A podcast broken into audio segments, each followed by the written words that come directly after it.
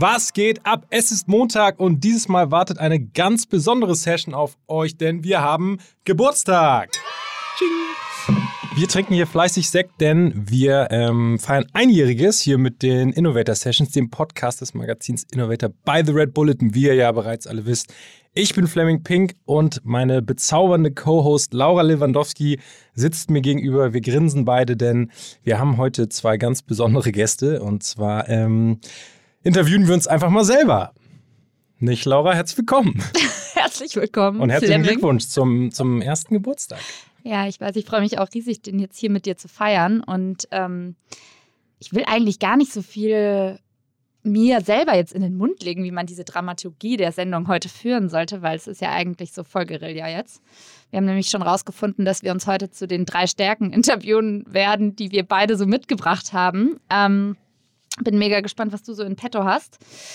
Aber wir wollen es euch nicht vorhalten. Wir wollen euch natürlich auch Tipps geben, wie ihr unsere Stärken im Alltag umsetzen könnt. Ich muss ehrlicherweise zugeben, ich finde es immer fast unangenehm, so über mich selber zu reden und über meine größte Stärke und Tipps zu geben. Aber heute wechseln wir einfach mal die Seite und gucken mal, wie sich unsere Gäste fühlen. Also ziehen wir es heute durch.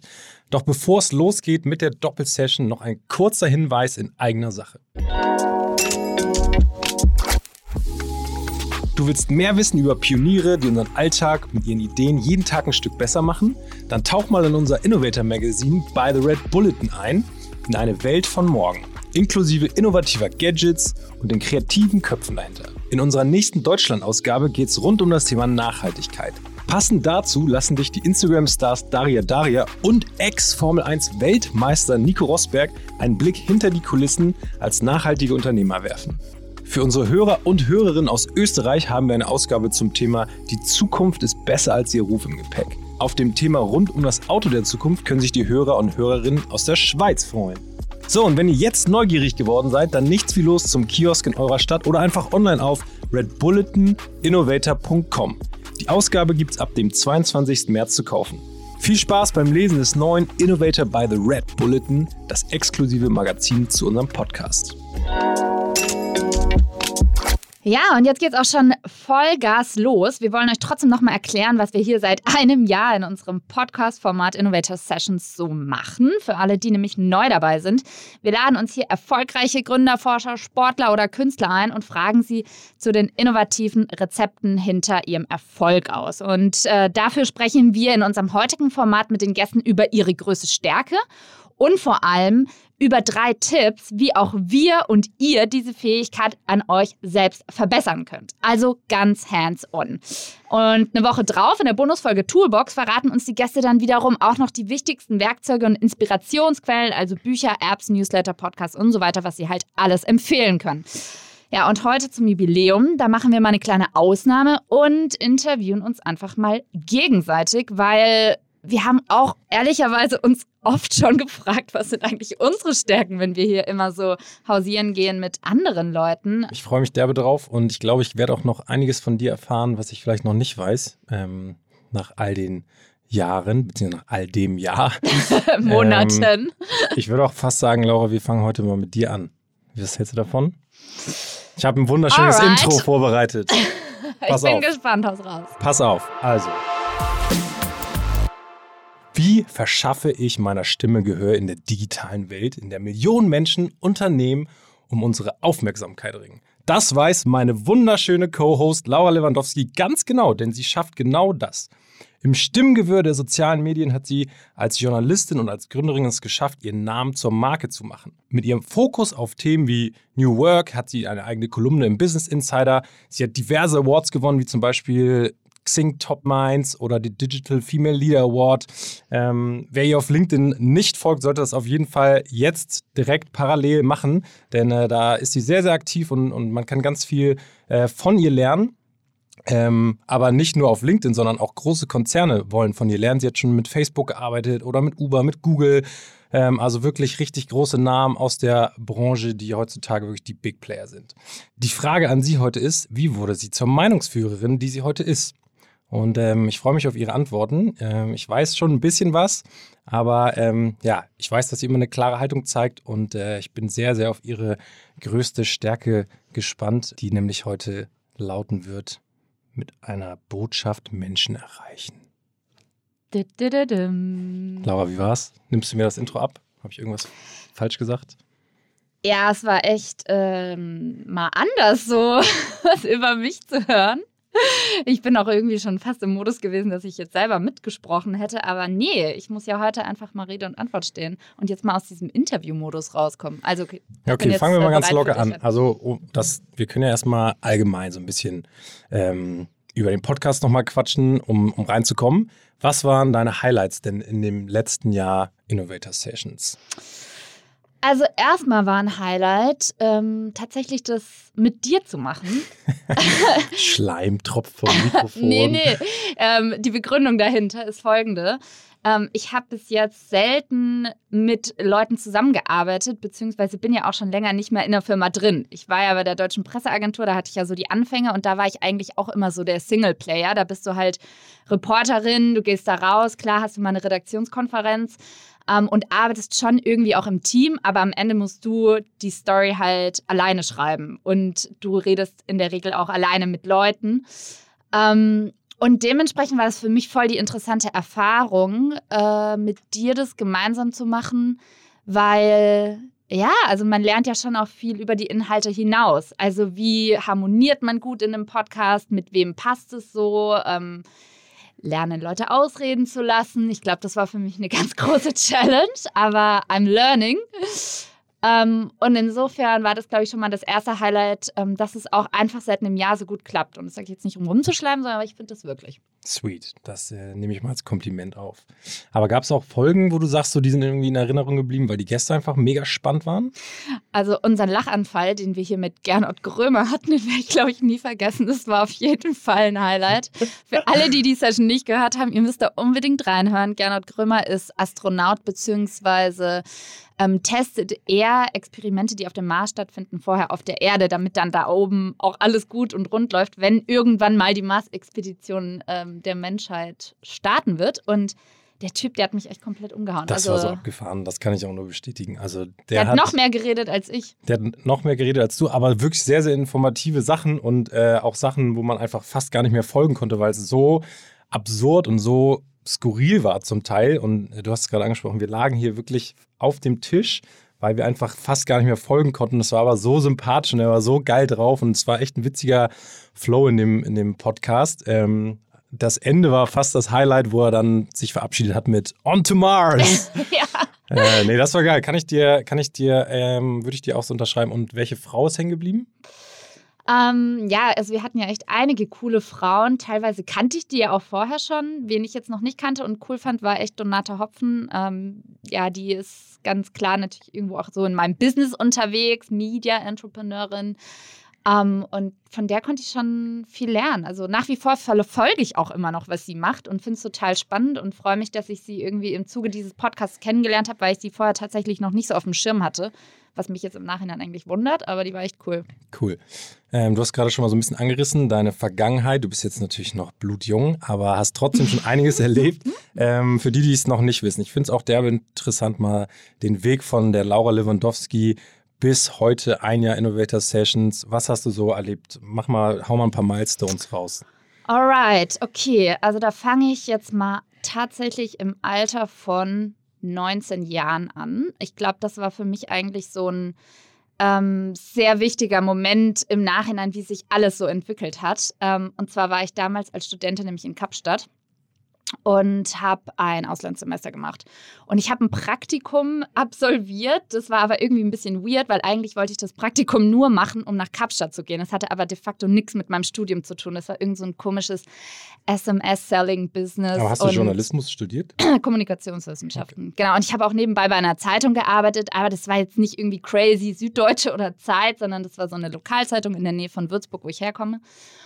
Und auf jeden Fall war ich dann eben in ähm, Kapstadt, habe das Praktikum dort gemacht und ich hatte halt einen Chef und der hat in der Zeit gekündigt, also zum letzten Monat hin. Das heißt, ich alleine als Praktikantin hatte dann plötzlich keinen Chef mehr und noch einen Monat Zeit, bevor ich wieder nach Deutschland geflogen bin. Und da ich ohnehin schon als absoluter Sonnenanbieter oder Sonnenanbieterin besser gesagt, ähm, gefühlt schon fast Hautkrebs hatte, dachte ich mir so, ey, ich muss jetzt irgendwas anderes machen. Ich kann jetzt nicht jeden Tag nur am Strand abhängen. Und bin dann zu Robben Island gefahren. Das ist ja die Insel, auf der Nelson Mandela auch gefangen war. Und ich habe da eine Führung gemacht und ich fand die irgendwie echt mega interessant, aber gleichzeitig auch krass schlecht gemacht, weil die war so historisch und irgendwie mega detailliert und ich habe diese ganzen Menschen und Namen, die da gedroppt wurden, nicht verstanden, ähm, die ganzen Zusammenhänge und dachte mir aber so, hey, irgendwie ist da trotzdem eine Story dahinter. Und ich bin wieder zurück zu der Insel gegangen und äh, genauer genommen zum Museum und habe gefragt, ob da nicht jemand ist, mit dem ich mal sprechen kann. Ich sei Journalistin, hat zwar gar nicht gestimmt, ähm, noch Studentin damals, aber habe dann gesagt, ich würde gerne mit jemandem sprechen, der damals auch auf der Insel gefangen war. Wurde mit dem Manager von Robben Island Museum dann connected und der hat tatsächlich mit Nelson Mandela die Gefangenschaft verbracht oder zumindest einen Teil. Okay. Genau, und ähm, wir haben dann irgendwie ganz ungeplant total viel Zeit miteinander verbracht. Der hat mich mit in die Zelle genommen, wo auch Mandela tatsächlich gefangen war. Da kommst du als normaler Tourist gar nicht hin. Wir sind um 6 Uhr morgens auf die Insel gefahren und er, das werde ich nie vergessen, so 1,90 großer schwarzer Mann, dicker Bauch, sitzt vor mir und bricht halt in Tränen aus und erzählt von seiner Gefangenschaft. Und ich komplett, ähm, ja, also muss man ganz klar sagen, weißes, naives Mädchen aus Europa, ne, die sich jetzt irgendwie hier das erste Mal mit der Apartheid richtig beschäftigt. Ich habe Fotos gemacht, Videoaufnahmen und halt einen Text geschrieben. Und ich wusste damals noch gar nicht, was ich damit eigentlich will, außer dass ich das Gefühl hatte, es ist wichtig, dass ich das mache. Und dann bin ich dann ähm, nach sieben Monaten zurück nach Deutschland gekommen und habe mir so einen Verbündeten gesucht bei uns ähm, in der Redaktion und der hat mir dann geholfen, da draußen eine Multimedia-Story zu kreieren. Die habe ich beim Nachwuchsjournalistenwettbewerb von der DPA eingereicht und habe dann auch mein Volo bekommen. Ja. Krass, okay. Und dann ging es los. Und dann ging es los. Und dann war ich bei der DPA, ich war in Brüssel, in Berlin. DPA ist die Deutsche Presseagentur. Genau, genau. Ähm, genau, ich war in Brüssel, in Berlin und in Frankfurt und bin da echt so mit allen Wassern gewaschen worden. Also es war sehr ähm, naiv, da eigentlich hinzugehen und zu sagen, ja geil, jetzt wäre ich mal Journalistin, sondern DPA ist echt knallhart. Also im Nachhinein auch die beste Schule.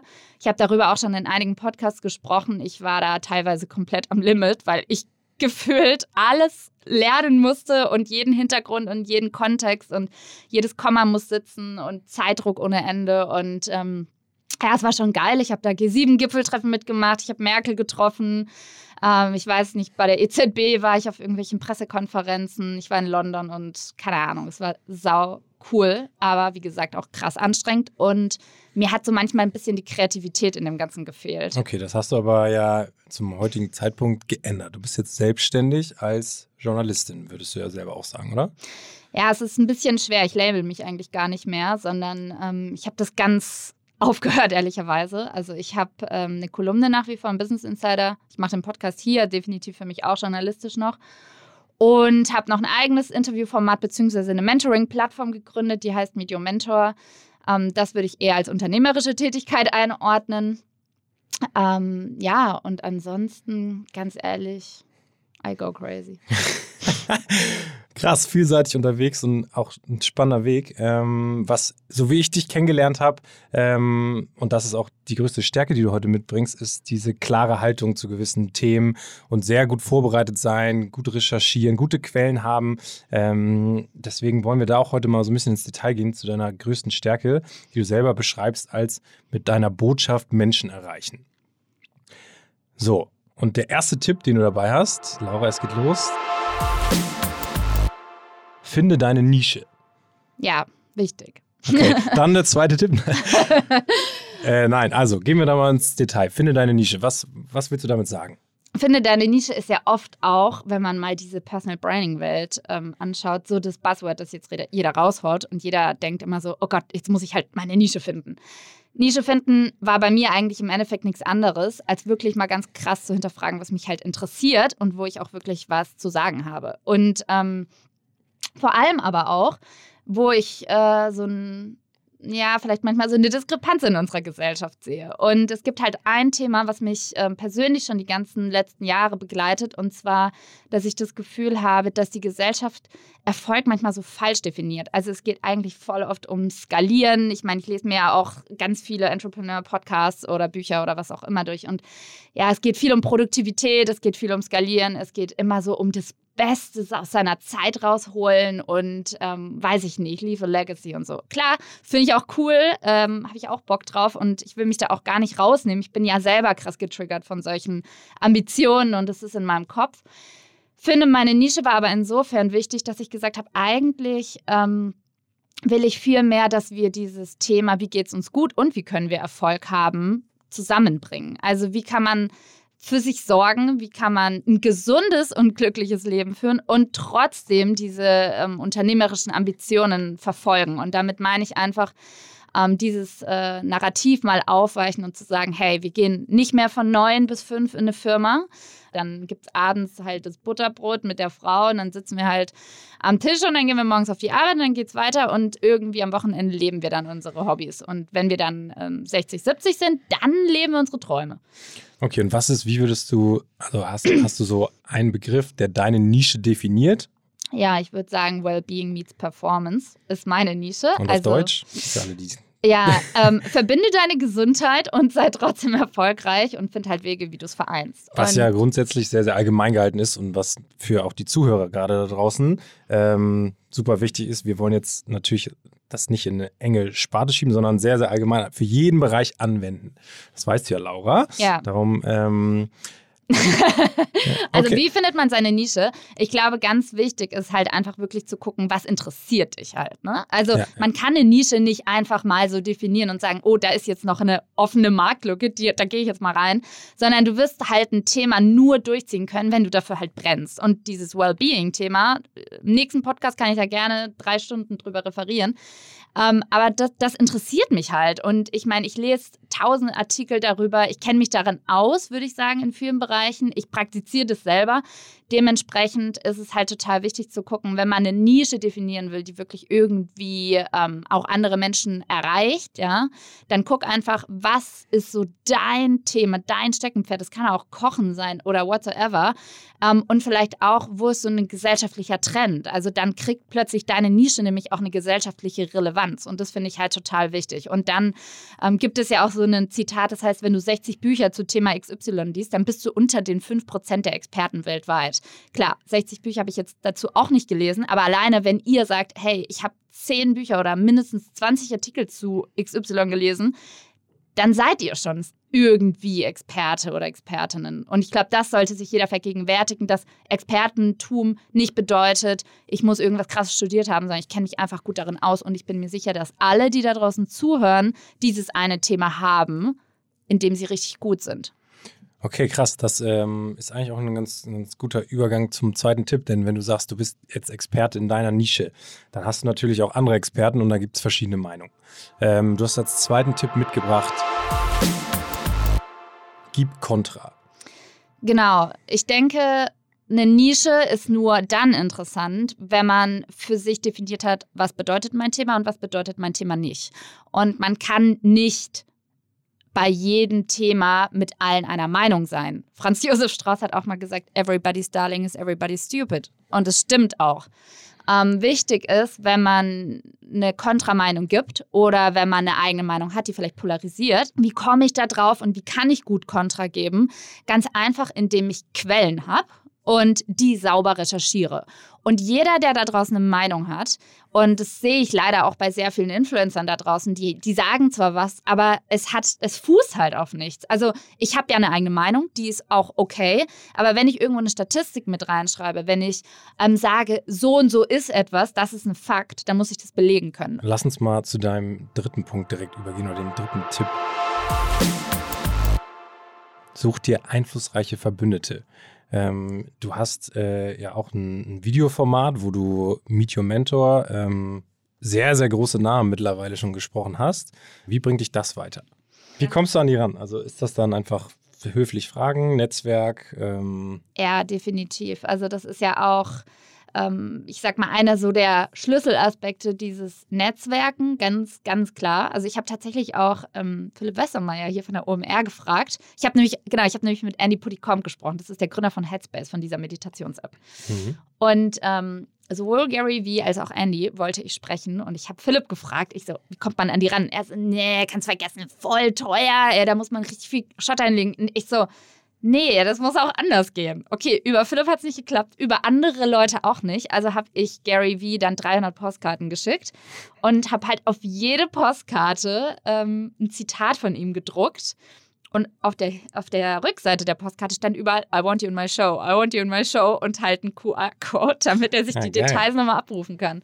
Und die habe ich halt im ersten Lockdown Vollgas alle auf einmal nach Alle auf New York okay. in sein Office geschickt. Ja, und dann bin ich halt in seine Show gekommen. Guck mal, clever. Ja. Und damit hast du dir einflussreiche Verbündete gesucht. Bringen die dir dann auch in der Reichweite was? Natürlich, schätze ich jetzt mal, und bauen deine Eigenmarke auf. Ähm, aber was, was bringt dir noch diese einflussreichen Verbündeten?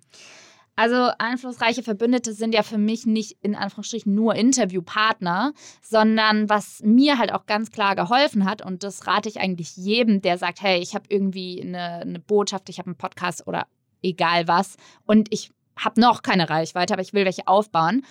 Ähm, schaut, kennt ihr Influencer in eurem Bereich? Und es müssen jetzt nicht die ganz, ganz großen sein, aber einfach Leute, die irgendwo eine Reichweite haben. Hat jemand von euren Freunden einen Newsletter? Könnt ihr darin eure Meinung oder euer Produkt oder euer, euren Podcast in Anführungsstrichen vermarkten?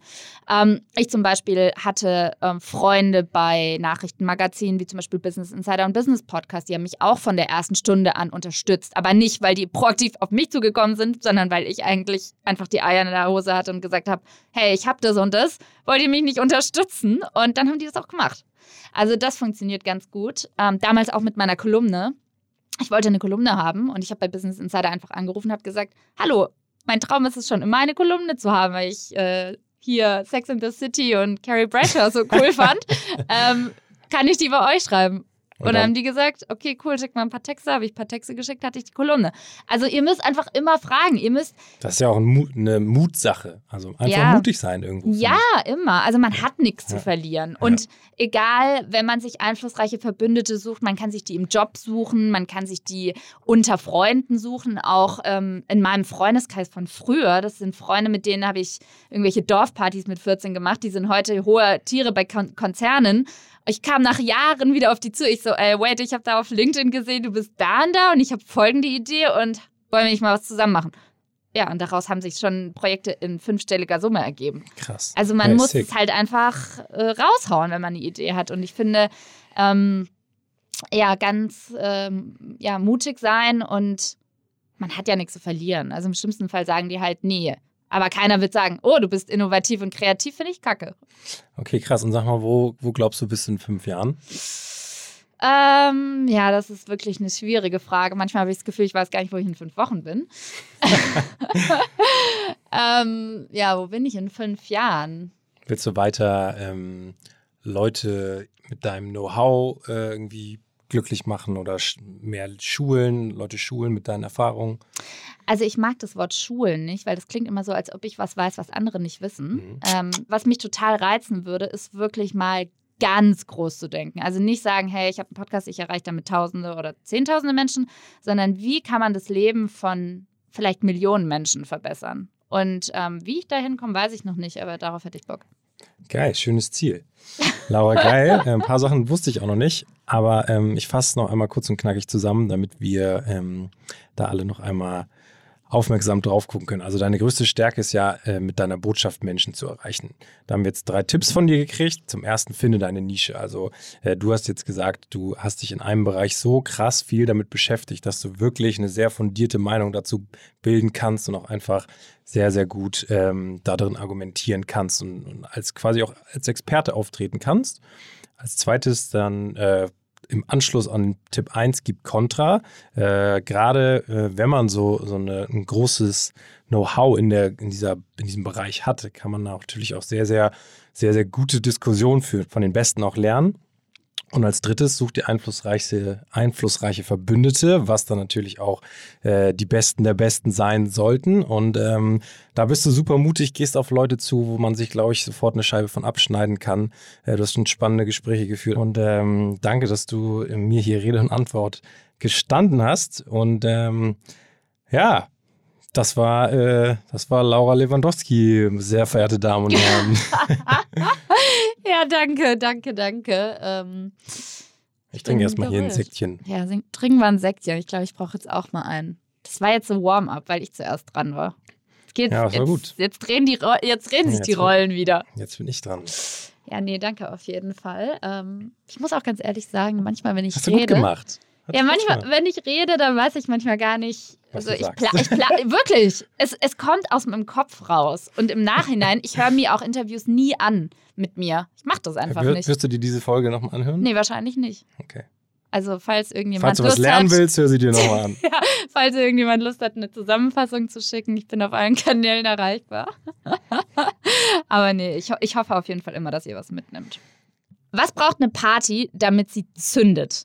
Ja, auf diese Frage weiß niemand so gut eine Antwort wie mein lieber Co-Host Fleming. Und Fleming ist natürlich primär als Kopf vom Modelabel Inferno Ragazzi bekannt, gleichzeitig aber auch für seine Feiern und richtig, richtig geilen Partys in Hamburg, denen wirklich ein legendärer Ruf vorausheilt. Ich will euch nur mal ein paar Beispiele nennen. Für seinen eigenen 30. Geburtstag hat er mir erzählt, hat er Gäste in Reisebussen abgeholt und sogar eine eigene Sportart erfunden. Ähm, darüber hinaus hat er einen eigenen Männerchor gegründet, und zwar die Hamburger Goldkehlchen. Und mit denen ist er wirklich schon in den Medien aufgetreten und in ganz Deutschland, hat Top-Platzierungen in den Charts bekommen und Tausende von Euros an Spenden generiert, die damit an gemeinnützige Institutionen fließen und ähm, ja, zum Standard der Goldkehlchen geworden sind. Also das finde ich wirklich legendär. Ich bin ehrlicherweise auch immer wieder beeindruckt von dem, was du so machst. Ähm, zum 10. Jubiläum von Inferno Ragazzi hat er auch noch eine eigene Awardshow hochgezogen.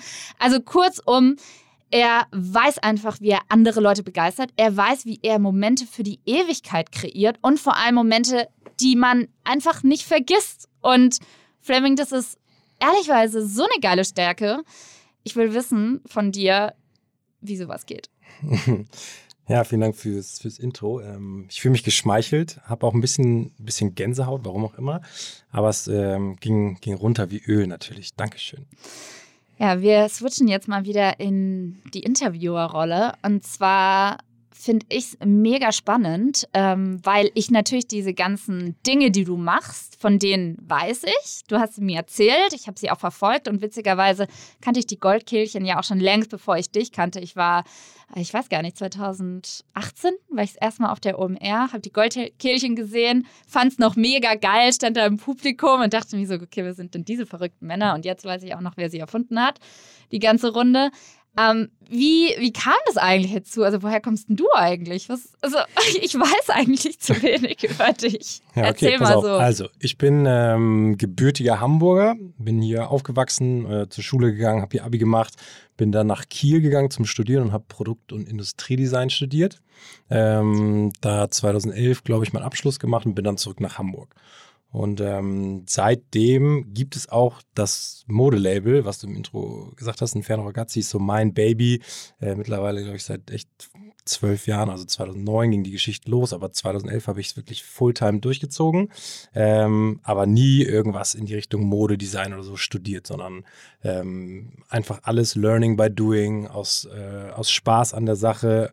Äh, aber es war auch da schon äh, eigentlich so ein Gemeinschaftsprojekt für unseren Freundeskreis. Ähm, ich habe das einfach nur quasi aktiv in die Hand genommen und, und ausgeführt und alle sind irgendwie mit aufgesprungen und da hatten wir schon die witzigsten Momente. Darüber soll es hier, glaube ich, gleich auch noch so ein bisschen gehen. Aber ganz kurz, ähm, Inferno Ragazzi, für was steht das Label? Für alle, die es jetzt nicht kennen. Also, es ist ja schon äh, auf jeden Fall ein Alleinstellungsmerkmal hier wahrscheinlich auf dem deutschen Markt. Ich kenne jetzt nicht so viele deutsche Labels.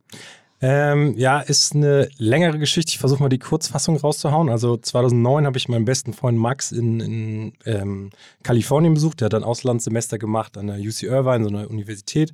Haben dann drei Wochen einen Weltklasse-Jungsurlaub gehabt, noch mit Niki zusammen, einem anderen sehr guten Freund und haben da Jungsurlaub, wer kennt es, drei Wochen nur Scheiße gebaut, waren nur feiern, waren ganz junge Hasen, irgendwie sind da ähm, durch Amerika gereist und waren aber auch beim Spring Break in Cabo San Luca. Und das war damals so ein ganz kleiner Geheimtipp für Spring Break-Reisende. Ähm, haben uns da aus Jux am Strand äh, das Wort Hellboys über den Rücken tätowieren lassen von. Du hast das Tattoo immer noch? Nee, es war ein Henna-Tattoo, aber so. hab, mittlerweile habe ich es auch als richtiges Tattoo. ähm, und äh, dann waren wirklich wir in Cabo, weil wir so sehr, sehr krass aufgefallen sind, als die deutschen weißen 19-jährigen kleinen so Jungs. Ähm, haben uns alle irgendwie The German Hellboys genannt. So, das war auch wirklich sehr, sehr familiär da, sehr klein und dann kannte irgendwie jeder jeden nach zwei, drei Tagen. Und das war irgendwie so eine witzige Urlaubserinnerung und so ein, auch ein Running Gag irgendwo, ähm, dass äh, äh, das so hängen geblieben ist, dass ich nach diesem Urlaub das Wort Hellboys bei Google Translate eingegeben habe auf, und auf Italienisch übersetzt weil Niki, der auch mit dabei war, der ist halb Italiener. Und dann stand da Inferno Ragazzi und ich dachte mir so, okay, hört sich irgendwie witzig an. Ähm, ich wollte den Jungs so eine Urlaubserinnerung schenken und habe dann in so einem Second-Hand-Laden drei graue Jacken gekauft um, für, glaube ich, 9 Euro oder sowas. Äh, und äh, innerhalb von zwei Minuten dieses Logo entworfen, was auch immer noch heute existiert. Und ähm, dann hatten wir diese ersten drei Inferno Ragazzi Pieces, die habe ich denen dann irgendwie zu Weihnachten geschenkt und das war dann unsere Crewjacke so zum ersten Mal. Das war das erste Piece, habe ich auch noch. Ähm, wird auch nicht mehr angezogen, da blättert schon der Print ab und so, aber ist ein, irgendwie äh, eine krasse Erinnerung. Und von da an ging es eigentlich los. Dann wollten alle Freunde auch so eine Jacke haben. Gab es dann natürlich nicht mehr. Und dann haben die mir alle ihre Klamotten geschickt. Und ich habe überall das Logo drauf gedruckt und immer zurückgeschickt. Und dann lief so unser Freundeskreis mit diesem krass neon-pinken Logo immer rum. Ähm, und alle Inferno Ragazzi? Alle Inferno Ragazzi. Immer das Logo überall drauf, egal wo. Auf Jacken. Und, und da war noch gar kein Plan, dass ihr daraus ein Label Wir waren einfach nur so eine Crew und hatten ein Logo und das war auch Spielerei. So. Es hat einfach irgendwie gebockt und ähm, wenn wir uns dann gesehen haben, weil es wirklich echt aus ganz Deutschland irgendwie die Jungs waren, dann ging es natürlich immer derbe ab. So. Und dann hat man irgendwie Gas gegeben und es war, wir waren schon sehr, sehr auffällig, glaube ich, auch, weil wir einfach alles so, ich würde jetzt mal sagen, Alpha-Männchen sind, äh, krass mitreißen können und euphorisieren. Nee, Proleten nicht. Also denken bestimmt welche, aber ähm, wenn man uns kennt, dann weiß man, glaube ich, dass wir es nicht sind. Aber wir sind schon sehr, ähm, also man kann schon, glaube ich, damals noch viel, viel mehr als heute, aber haben wir schon irgendwie polarisiert. Polarisiert. Genau. Mhm. So da. Ähm, genau, dann ging es irgendwie los. Dann wollten immer mehr dieses, diese Shirts und so haben, haben wir einfach völlig blau, ins, ins Blau hinein eine Firma gegründet mit 19 oder 20. Keiner hatte irgendwie einen Plan, wie das geht und ähm, haben dann mit vier T-Shirts angefangen und die dann wirklich verkauft in so einem Baukasten-Online-Shop. Und ähm, seitdem mache ich das eigentlich Vollzeit. Und äh, auch direkt nach dem Studium habe ich irgendwie das Potenzial erkannt und dann haben wir auch die ersten Events unter dem Namen geschmissen. Und, so. Ähm, und das ist einfach mein Baby. Es ist dann irgendwie über die Jahre immer weiter gewachsen und gewachsen und mittlerweile ähm, ja, sind wir eine richtig seriöse Company und haben verschiedene ähm, Geschäftszweige aufgebaut, haben einen eigenen Store, bauen gerade den zweiten Store auf, internationalisieren gerade. Ähm, also es ist echt ein, eine spannende Reise, die da irgendwie äh, mit passiert ist. Und ähm, aber ja, Inferno ist, ist, ist wie gesagt, mein Baby, aber ich brauche immer mal so Projekte, die einfach, ich merke, dann habe ich irgendwie so ein Gespür dafür, glaube ich, wenn ich, wenn ich Potenzial sehe, äh, auch jetzt wie mit den Goldkirchen zum Beispiel, dass da irgendwie, dass, dass da irgendwie was Magisches mit passieren kann, dann will ich es unbedingt umsetzen, ausprobieren. Und äh, solche Momente habe ich irgendwie immer wieder im Leben und bin da ähm, ja auch sehr froh darüber, dass ich das alles irgendwie, dass ich diese Reise genommen habe, diese ganzen ganzen Sachen gelernt habe. Wir haben so viel Scheiß gebaut. Ey, wow, es war echt ein wilder Ritt, aber ähm, es macht alles in erster Linie immer sehr, sehr viel Spaß und das ist für mich immer der größte Ansporn an allem, was ich mache, äh, den maximalen Spaß zu haben. Ja, du hast es ja gerade schon angesprochen und ich habe es ja auch im, im, Intro erwähnt. Also du hast Inferno, für die Nummer machst du ja regelmäßig irgendwelche abgefahrenen Sachen. Du hast einen eigenen Award mit deinen Jungs auf die Beine gestellt. Ähm, du hast einen 30. Geburtstag ehrlicherweise in ein legendäres Event umgebastelt. Du hast eine eigene Sportart kreiert. Da musst du mir eh gleich nochmal erzählen, was du da genau gemacht hast. Und eben den Männerchor. Ähm, bevor wir in die Details gehen, du hast ja drei Tipps mitgebracht, wie man tatsächlich solche Momente für die Ewigkeit kreiert, weil ich meine, selbst der Hoodie von Inferno besteht ja auch heute noch. Also war eigentlich auch schon Teil dieser Eventserie, nenne ich es mal. Ähm, Tipp Nummer eins ist, schaffe dir die notwendige Infrastruktur. Und die bezieht sich ja primär auf, wie du Sachen auch umsetzt. Vielleicht kannst du mal in deinen eigenen Worten sagen, was du mit Infrastruktur vor allem meinst, wenn du wirklich an solche großen Projekte wie Awards, krasse Geburtstagsparty und so weiter rangehst. Ähm, ja, das ist eigentlich ähm, das Mit Einbeziehen von ganz vielen Leuten und deren Kompetenzen richtig einschätzen. Also es ist wie so ein Baukasten, muss man sich das eigentlich vorstellen. Ich weiß mittlerweile über die Jahre habe ich gelernt, was kann ich gut, was muss jemand anders machen. Und ähm, da sind wir echt jetzt auch ein sehr gut eingespieltes Team, dass wir riesige Events und riesige Konzepte irgendwie umsetzen können und auch ein großes Netzwerk irgendwie aufgebaut haben, was uns unterstützt und wo wir einfach blind auch vertrauen können. Und ähm, das ist damit gemeint, diese Infrastruktur, die, äh, das ist eigentlich, das sind die Leute, die, äh, die man um sich rum irgendwie, ähm, ja, um sich rumschart und, und die einen äh, ergänzen und die aus einem kleinen Projekt äh, vielleicht immer ein etwas Größeres und Größeres machen. Ähm, das ist ein langer Weg, glaube ich, und das ist auch nichts, was man sich so in einem Jahr oder so aufbaut. Aber ähm, wenn man da die Zeit und die Geduld hat, dann macht es auf jeden Fall Sinn, genau dieses, diese Infrastruktur für sich aufzubauen. Wie war das jetzt zum Beispiel bei deinem Geburtstag? Du hast ja, eine Sportart. Also du hast eine Sportart erfunden. What? Ja, das war ganz, ganz anders. Da habe ich es eigentlich das einzige Mal nicht gemacht, weil ich wollte, ähm, ich wollte, dass alle maximal überrascht sind. Darum habe ich auch meine Frau damals nicht, ähm, die wusste, was geplant ist, aber ich habe ähm, äh, ich habe am 1. März Geburtstag, also immer so genau in den Monaten, wo es noch kalt ist, wo es vielleicht auch mal schneit und so. Und habe schon an meinem 18. eine Après-Ski-Party gemacht. Echt eine relativ legendäre mit ähm, ja, Eisbars und allem Scheiß. Bin großer Après-Ski-Fan, muss man dazu sagen.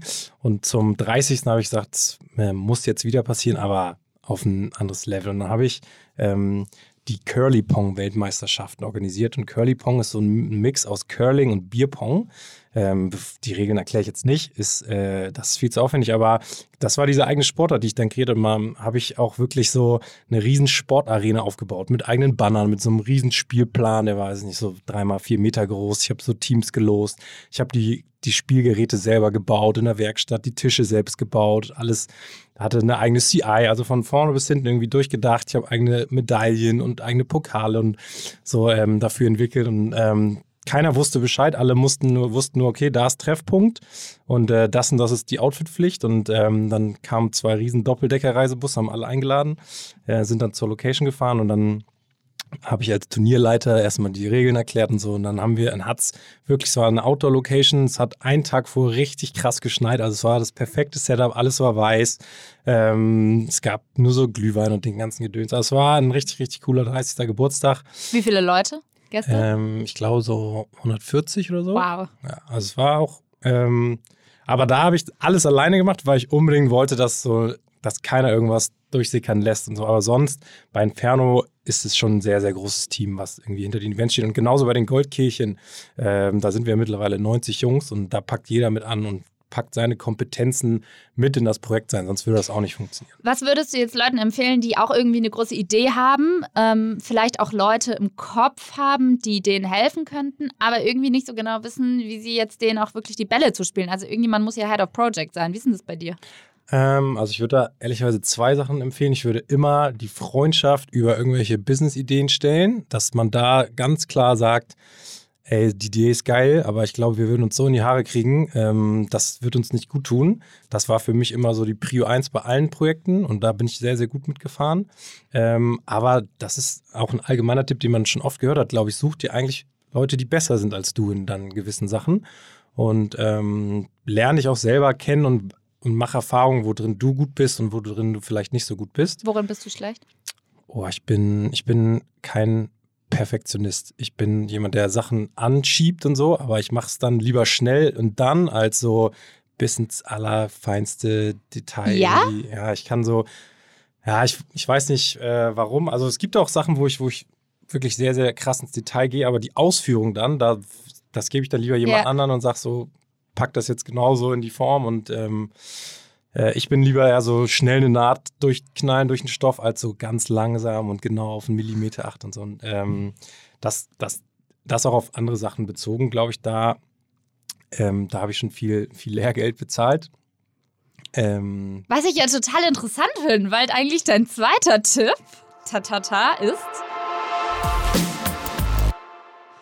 priorisiere die Liebe zum Detail. Da musst ja, du genau. jetzt mal ganz kurz drauf eingehen. Ja, ähm, das ist tatsächlich was, was man kann die Sachen natürlich zusammenführen, Perfektionismus und Liebe zum Detail, aber tue ich gar nicht. Also für mich ist die Liebe zum Detail eher äh, was Kreatives. Also ähm, wenn es jetzt ein, zum Beispiel bei uns in den Klamotten, äh, haben wir wirklich ab Tag 1, wir hätten auch einfach Fruit of the Loom T-Shirts kaufen können und da das Logo drauf drucken können. Aber wir wollten eigene Labels, eigene Waschlabels, eine eigene Verpackung. Wir wollten ähm, einen eigenen Schnitt haben und nicht irgendwo draufspringen und dann äh, ist es so halb getan, sondern das musste von vorne bis hinten wirklich so unser Ding sein. Und äh, auch jetzt findet man immer noch in jedem Piece so kleine Details, die man vielleicht äh, als erstes nicht sieht. Zum Beispiel bei uns im Waschlabel ist, wenn man es umdreht, ist da so ein Labyrinth, wo man dann steht da so, wenn du gerade Langeweile am Flughafen hast, geh hier durchs Labyrinth und mal Geil. gucken, wie schnell du bist. Solche Sachen. Sowas feiere ich persönlich derbe. Da gibt es auch ähm, ganz, ganz coole Beispiele irgendwie aus der Branche, sowohl in der Fashion-Industrie als aber auch im Eventbereich.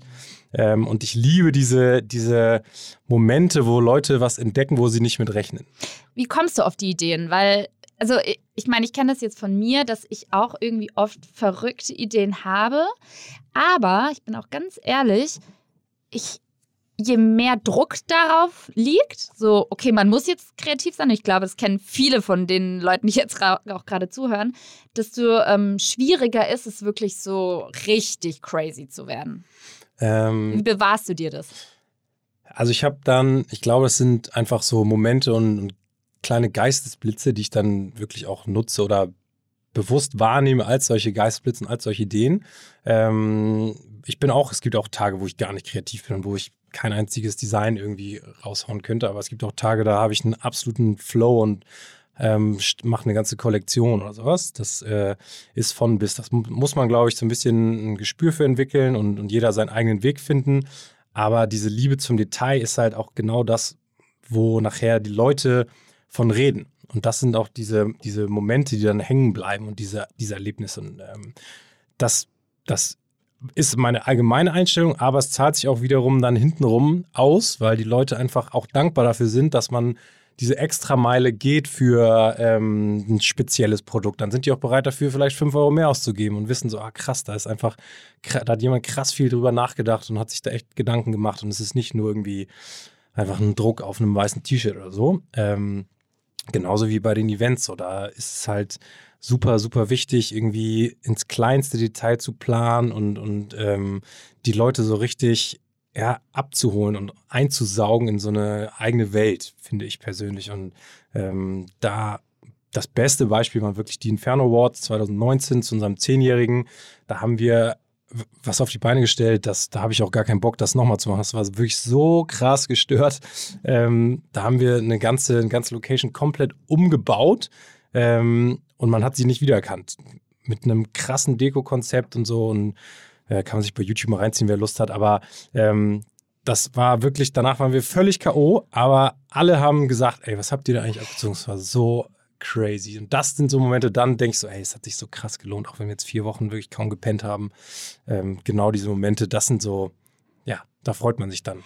Indiskrete Frage, aber das klingt auch krass kostspielig und Liebe zum Detail, let's be honest, hat seinen Preis.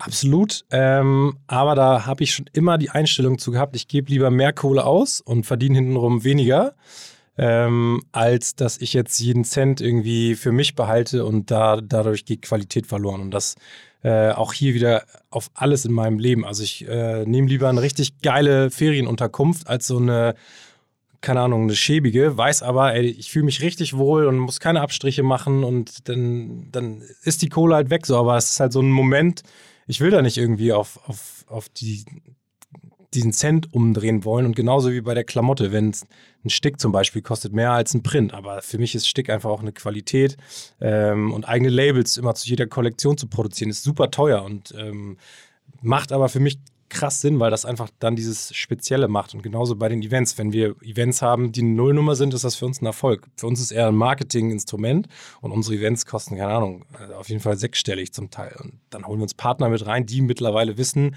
okay, die Jungs wissen, was sie machen, so, denen vertrauen wir, die setzen uns auch als Brand irgendwie cool in Szene, aber jetzt nicht zu plakativ und so. Ähm, das, das wird auch immer so sein, glaube ich. Und, und ähm, das will ich mir auch immer beibehalten, weil mhm. das hat mhm. sich einfach die letzten zehn Jahre krass ausgezahlt, dass wir da so vorgegangen sind.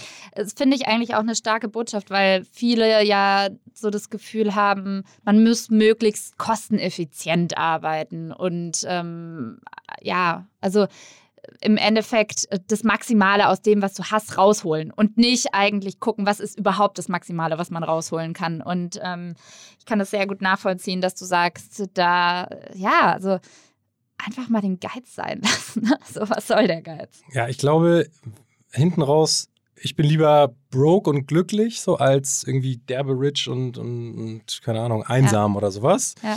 Ähm, das, das war irgendwie schon immer also Geld macht mich nicht glücklich. Mich machen Momente eigentlich glücklich, die irgendwie so für die, für die Ewigkeit irgendwie in Erinnerung bleiben. Und so Geschichten, die wir immer, immer wieder erzählen können und die wir auch beim 20. Mal noch zum Schreien sind und alle liegen auf dem Boden. Sowas finde ich viel geiler, ähm, als irgendwie jetzt einen fetten Bankkontostand. So, das weiß ich ja. auch nicht warum, aber ähm, ich habe auch schon oft drüber nachgedacht, so, okay, wird jetzt vielleicht ein schwerer Monat so, aber ey, am Ende ist irgendwie mal alles gut gegangen. Ja. Ähm, und diese Momente, die kann einem keiner nehmen. So. Voll.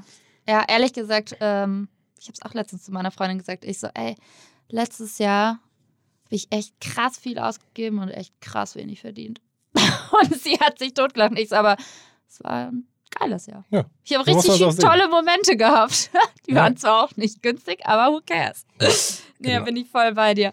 Ähm, kommen wir mal zum letzten Tipp, den du mitgebracht hast. Und zwar, wenn es darum geht, wirklich auch Momente für die Ewigkeit zu kreieren. Sagst du, setzt dein Umfeld an allererste Stelle. Genau, also das ist ähm, in, eigentlich in jeder Situation so, äh, jetzt gar nicht nur beruflich, sondern auch privat. Wenn ich jetzt zum Beispiel ähm, ja, ich will einfach, wenn, wenn alle um mich herum happy sind, bin ich auch happy. Also wenn ich zum Beispiel, wenn, wenn ich tausend Leute auf einem Event habe und äh, sehen tausend glückliche Gesichter, dann, dann, dann bin ich happy, dann ist mein Job irgendwie erledigt. So, das sehe ich irgendwie als meine Aufgabe irgendwo auch. Aber wenn einer irgendwie sagt, er ist nicht happy, dann kümmere ich mich darum, dass der auch zu diesem Happy-Status kommt. Ähm, und äh, das macht mich nachher glücklich so, wenn, wenn man irgendwie Leuten was richtig Schönes bieten kann und äh, dann auch irgendwie eine Art Liebe zurückbekommt. So, ähm, das, das freut mich. Und das ist auch sowas zum Beispiel bei Inferno im Kundenservice finde ich auch so. Eine enge Betreuung oder ein ehrlicher Austausch oder irgendwie ähm, auch mal unerwartet irgendwie ein Geschenk raushauen und, und dann freuen sich Leute und kommen einfach wieder und wissen das auch wertzuschätzen. So, ähm, da, das habe ich echt über die letzten Jahre irgendwie für mich so entdeckt, dass es das macht mich so krass glücklich, wenn auch wenn irgendwie meine Frau und mein Kind äh, mal irgendwie oder meine Frau mal am Samstag irgendwie sagt, boah, ich will jetzt einfach mal irgendwie vielleicht chillen, mache ich mit Kusshand, erfülle ich ihr jeden Wunsch, weil ich einfach weiß, es macht sie so krass glücklich so in diesem Moment, ähm, dass, dass das mich dann am Ende auch glücklich macht. So, hm. Ich weiß nicht, das, ähm, ja. Hast du schon mal ähm, irgendwie so ein Kundenfeedback bekommen, das sich voll umgehauen hat? Ähm, ja, ich schon öfter. Ich habe jetzt kein Beispiel, aber es kommen oft echt richtig sweete Nachrichten und so und die leiten wir dann auch firmenintern so weiter und pushen uns auch daran und sagen so, ey, guck mal hier, das ist geil, wie wir es machen macht weiter so, so dass auch motivierend für die Mitarbeiter dann sagen, guck mal, das ist ein gutes Beispiel. Es zahlt sich aus, dass wir einfach die extra Meile gehen. Ähm, da kam schon echt oft, oft was und es gab aber auch, also was eigentlich viel, viel lehrreicher ist, ist negatives Feedback, das zu, aufzuarbeiten und dann umzudrehen zu einem positiven Feedback. Mm. Hast du da ein ähm, Beispiel? Ähm, ja, wir haben zum Beispiel jetzt ein ähm, gerade ein Shirt gedroppt zum Daft Punk, zur Auflösung von Daft Punk. Und äh, weil wir es, also die haben die Auflösung bekannt gegeben. Ich habe innerhalb von zwei Stunden Artwork gemacht. Das haben wir auf ein Shirt äh, einfach grafisch draufgesetzt und released und verkauft. Hatten aber natürlich den Print noch nicht und der Print dauert in der Regel so sieben Tage. Äh, das drucken wir dann in unserem eigenen Studio und dann äh, hat der Print aber irgendwie jetzt zweieinhalb Wochen gedauert und alle so, ey, yo, wo ist mein Shirt? Und dann schreiben wir jeden einzeln an und entschuldigen uns und sagen, hey, pass auf, wir packen noch eine kleine Überraschung mit rein und so und ähm, gehen da ins Gespräch und danke fürs Feedback und das ist super wichtig und wir wollen uns da und da verbessern und das war, hatte den und den Grund. Ähm, sowas passiert natürlich, weil je größer es wird, je mehr Leute erreichst und je öfter kommt es vor, dass irgendjemand mal unzufrieden ist oder zu kurz kommt. Das muss man dann auffangen und den einfach irgendwie wieder zurückholen. Hm, ja, klar, definitiv. Und hattest du mal das Gefühl, dass du genau von dem Prinzip andere an erste Stelle setzen, selber profitiert hast. Also warst du mal auf einer Party, wo du gesagt hast, so, wow, da hat echt jedes Detail gestimmt. Oder irgendwo selber Kunde und du dachtest dir so krass durchdacht und hast dich selber so krass gefreut darüber? Ähm, ohne Schleim zu wollen, ist es tatsächlich so beim Home Air Festival, wo ich äh, auch die Leute dahinter sehr, sehr gut kenne mittlerweile und das sehr, sehr enge Freunde von uns sind, ähm, sowohl von der Brand, wo wir auch selber dann aktiv sind, aber auch persönlich ganz, ganz enger Austausch. Und ich finde, da ist auch diese Liebe zum Detail so krass spürbar und die Mitarbeiter sind sehr geschult und sehr, sehr aufmerksam und äh, sehr, sehr lösungsorientiert in, äh, auch als das Festival noch klein war. Ich kenne das schon echt jetzt seit Jahren und habe da auch diverse Schritte irgendwie miterleben dürfen. Ähm, das Niveau ist trotzdem immer gleich geblieben. Also finde ich an der Betreuung und an, an dieser familiären Art, so die, die Leute zu, zu behandeln. Ähm, das, das ist mir, also spontan ist das meine, meine, meine Antwort darauf und ähm, da, da machen die einen sehr, sehr guten Job. Hm, definitiv. Also ich, ich glaube auch, dass dieses Umfeld an erste Stelle setzen, es ist ja, glaube ich, wahrscheinlich schon mal jedem begegnet, auch wenn du in einem Restaurant bist und der Kellner oder die Kellnerin ist so krass aufmerksam. Du gehst da raus und du wirst es deinen Freunden erzählen und du wirst wiederkommen, nur weil du dich so krass gewertschätzt gefühlt hast. Genau. Also das genau finde ich, das, das, also legendär. Eigentlich empfehle ich jedem da draußen wirklich auch manchmal mehr zu gucken, so hey, was braucht die Person gegenüber von mir gerade? Was würde die jetzt so krass glücklich machen? Genau. Und da kriegt man so viel mehr zurück, wie wenn man denkt, so okay, ich an erster Stelle und danach die Sintflut. Korrekt. Ja, finde ich ähm, total wichtig. Sollten sich hier aber alle hinter die Ohren schreiben. Ähm, Fleming, vielen, vielen Dank für deine ganzen Tipps. Ich glaube, wir sind schon, sind wir jetzt schon am Ende. Ich glaube, wir sind schon wir am, sind Ende. am Ende. Aber warte mal, bevor wir jetzt zur Zusammenfassung kommen, habe ich ganz vergessen, dich zu fragen, was eigentlich deine Momente der Ewigkeit stimmt, ja. äh, vom letzten Jahr waren. Äh, stimmt, stimmt, das haben wir vergessen. Aber ja, kann ich dir sagen. Und zwar, ähm, ich bin ja großer Fußballfan, deswegen muss ich Julian Nagelsmann erwähnen, der ähm, echt eine coole Session hier bei uns hatte und ich auch auf Augenhöhe ein echt cooles Gespräch habe, viel gelernt und ich habe ihn selber über Jahre schon verfolgt, darum finde ich ihn allgemein sowieso super, super spannend. Ähm, das, das, hat richtig krass gebockt, aber auch ähm, Jenny von Gitti, die äh, da eine super interessante Geschichte irgendwie hinlegt mit ihrem äh, veganen Nagellack oder ihren veganen Beauty-Produkten, hat mich auch auch aus den Socken gehauen. Ähm, das würde ich sagen, waren so die Highlights. Und ich würde auch Ralf Dümmel noch, noch dazu nehmen, der, finde ich, sehr, sehr ja, bodenständig, sehr herzlich irgendwie gewirkt hat. Und da hatten wir eine coole, auf, auf einer Wellenlänge ein cooles Gespräch. Waren schon, waren schon gute dabei, fand ich irgendwie. Also ich bin gespannt, was da noch kommt. Aber die Messlatte ist hoch. Ja, jetzt erstmal ganz kurz zu deiner Zusammenfassung nochmal, weil ja. es geht ja wie immer darum, dass auch unsere Zuhörer nochmal was lernen.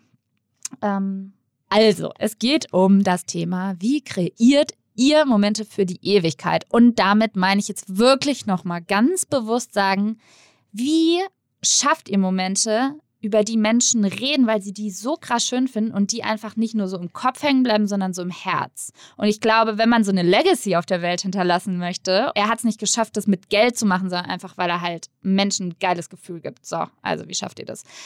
Schafft mal die notwendige Infrastruktur dafür. Bedeutet, man kann natürlich vieles alleine machen und äh, Fleming hat an seinem Geburtstag bewiesen, das geht auch, aber es ist natürlich noch zeiteffizienter, um es mal so zu sagen, wenn man sich wirklich Leute holt, ähm, die vor allem auch besser in manchen Dingen sind. Also, okay, ihr seid gut im Grafikdesign, dann ist jemand anderes vielleicht gut in der Execution oder einfach ähm, dabei, das Grafikdesign zu printen und findet da die richtigen Ansprechpartner. Also guckt einfach, wie ihr euch ein richtig unschlagbares Team aufbaut, wenn ihr große Projekte anpackt. Ähm, Tipp Nummer zwei die Liebe zum Detail priorisieren. Bedeutet nicht, dass auch ihr immer den letzten Nadelstich setzen müsst, sondern es geht vor allem darum, das große Ganze im Blick zu haben und wirklich zu gucken, wo fehlt noch dieses eine mehr? Was ist die Extrameile, die ich gehen kann? Und vor allem, was fällt Menschen auf, die das Ganze vielleicht auch spontan entdecken. Ob das jetzt einfach ein kleines Label ist, wo die Farbe geändert wurde oder irgendwo eine kleine Danksagung im QR-Code oder was auch immer. Also es geht nicht nur um Produkte, sondern generell um alle Projekte, in denen Details gefragt sind. Und äh, last but not least, setze dein Umfeld an erste Stelle. Also sprich, setz dich eigentlich an zweite Stelle, weil du kriegst viel, viel mehr zurück, wenn Leute rausgehen und sagen so, wow, ich habe mich total gewertschätzt gefühlt. Ich hatte das Gefühl, da war einfach ein Mensch da, der hat sich so Gedanken gemacht, wie ich die schönste Erfahrung und und ähm, Stunde vielleicht meines Lebens bekomme. Und das hinten heraus ist so viel mehr wert als jeder Cent auf dem Bankkonto, um es auch mal in Flemings Worten zu sagen. Also vielen, vielen Dank für diese echt krass schönen Tipps. Ich habe äh, Gänsehaut. Ich habe wirklich Gänsehaut. Ja, ich sehe es. und, in, und in unserem Studio ist es eigentlich wie immer mega heiß.